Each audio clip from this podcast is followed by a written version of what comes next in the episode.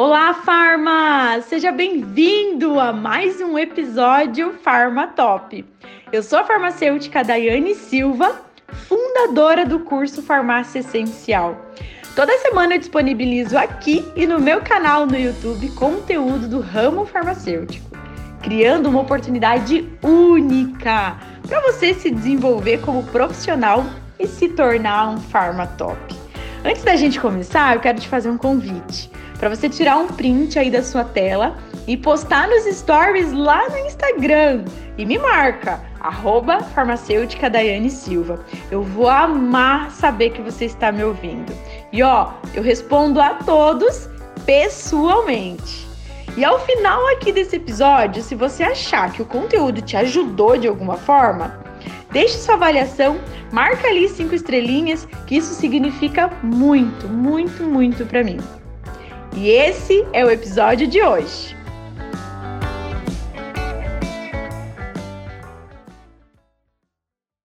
E vamos lá, e vamos lá para mais um Dai Responde, minha gente. Vamos lá. Dai, qual a diferença entre cloreto de magnésio PA e o normal?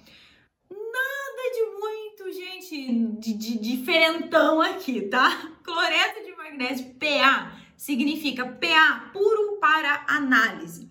Isso significa que o cloreto de magnésio que não tem a sigla ali do, do PA, ele pode ter outras substâncias, tá? Já o PA não, ele é puro. Somente isso que é a diferença, tá? Próxima pergunta.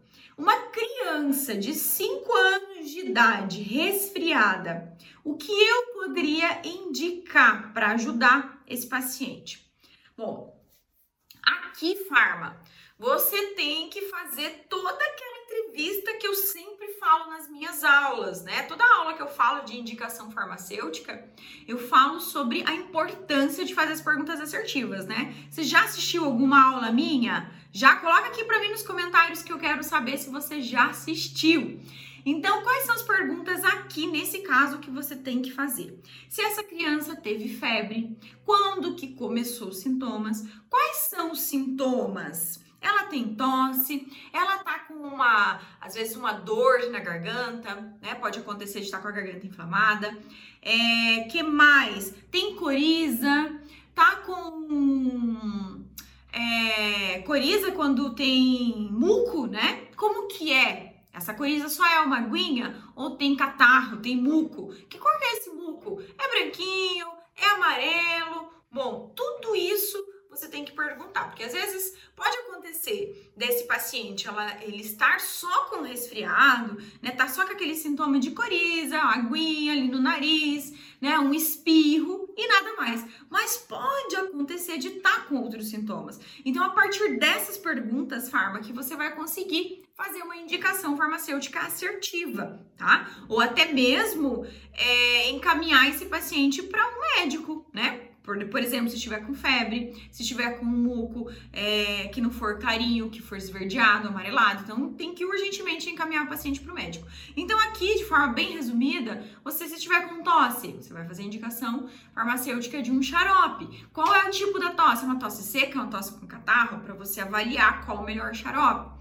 Tá com coriza, com, com espirro, tá incomodando demais ali, às vezes a criança tem que ir pra escola, não tá conseguindo brincar, então você vai fazer a escolha do medicamento. Tá com uma inflamação na garganta? Às vezes é importante estar tá utilizando um anti-inflamatório, às vezes um spray. Então tem que analisar tudo isso antes de fazer a indicação farmacêutica. Lembre que a, depois de você fazer a indicação do tratamento farmacológico, vem a próxima parte, que qual que é? Isso aí, a opção do tratamento não farmacológico, né? Fazer um gargarejo, tomar bastante água, um chazinho, vem tudo aí junto. E depois tem mais um passo ainda, né? Tem mais um passo, eu não vou falar, coloca aqui para mim nos comentários. Qual é o próximo passo? Quero saber, quero ver quem é que vai acertar, hein? E próxima pergunta. Dai, o lactulose deve ser utilizado 15 ml duas vezes ao dia, dependendo da idade, né? Fez uma afirmação aqui, mas vai depender da idade, tá, Farma? Eu devo orientar o paciente usar por quanto tempo? Eu devo falar para ele usar até acabar ou tem ali uns X dias? Bom, Farma, ó, já tem outra pergunta aqui, né? 20 dias de vida. Eu posso orientar um paciente a utilizar o lactulose? É duas perguntas com o mesmo assunto eu quis trazer aqui para você, tá? Então, o lactulose, ele não é um laxante. Ele é um regulador intestinal.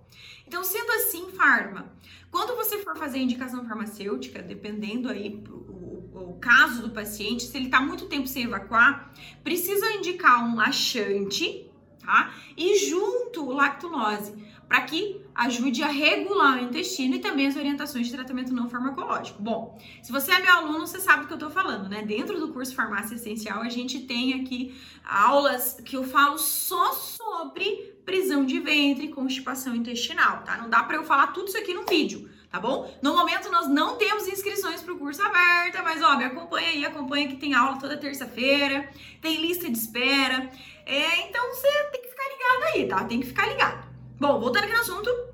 Então, como ele é um regulador, então ele demora um tempo maior para fazer efeito, em torno de quatro dias. Então, por isso que você deve orientar o teu paciente a utilizar por pelo menos quatro dias, tá? E por isso que tem que utilizar um laxante, tá? Para que ele consiga evacuar. Não dá para ele ficar quatro dias sem evacuar. Vai depender do organismo de cada um? Vai, mas repetindo, lactulose, ele é um regulador. Então, em torno de quatro dias para fazer efeito.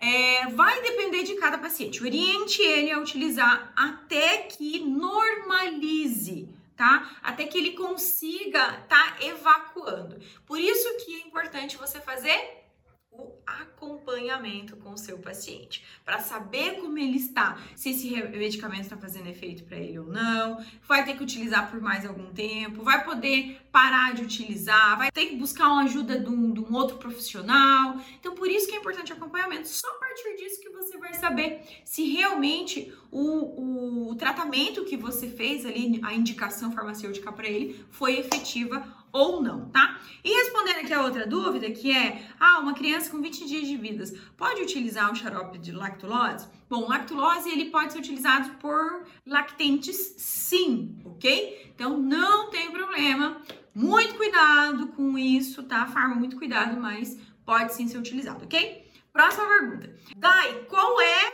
a dose máxima do medicamento Venvance? A dose máxima recomendada do Venvance é 70 miligramas. A dose inicial geralmente é 30 miligramas e a dose máxima recomendada é 70 miligramas. Lembrando que é aquela coisa que eu sempre falo, sempre falo, repito aqui, né? É a dose recomendada. É diferente da sibutramina, que existe uma lei específica, que é 15 miligramas ao dia, que não pode ultrapassar 15 miligramas. Isso aqui é uma recomendação. Pode acontecer de chegar uma receita para você com uma dose maior. O que, que você vai fazer? Isso aí, vai entrar em contato com o médico e vai é, esclarecer se realmente essa dose, vamos supor, ah, 90 miligramas por dia, é isso mesmo, médico? É, é 90 miligramas ao dia? Eu gostaria de confirmar né? E você vai lá, anota na receita que você fez, confirmou essa informação e tudo mais. Até uma dosagem, é, a miligrama do medicamento, quantidade de caixa. Surgiu dúvida, farma? Liga pro médico, tá? Fechou? Então esse aqui é o nosso Dai Responde de hoje.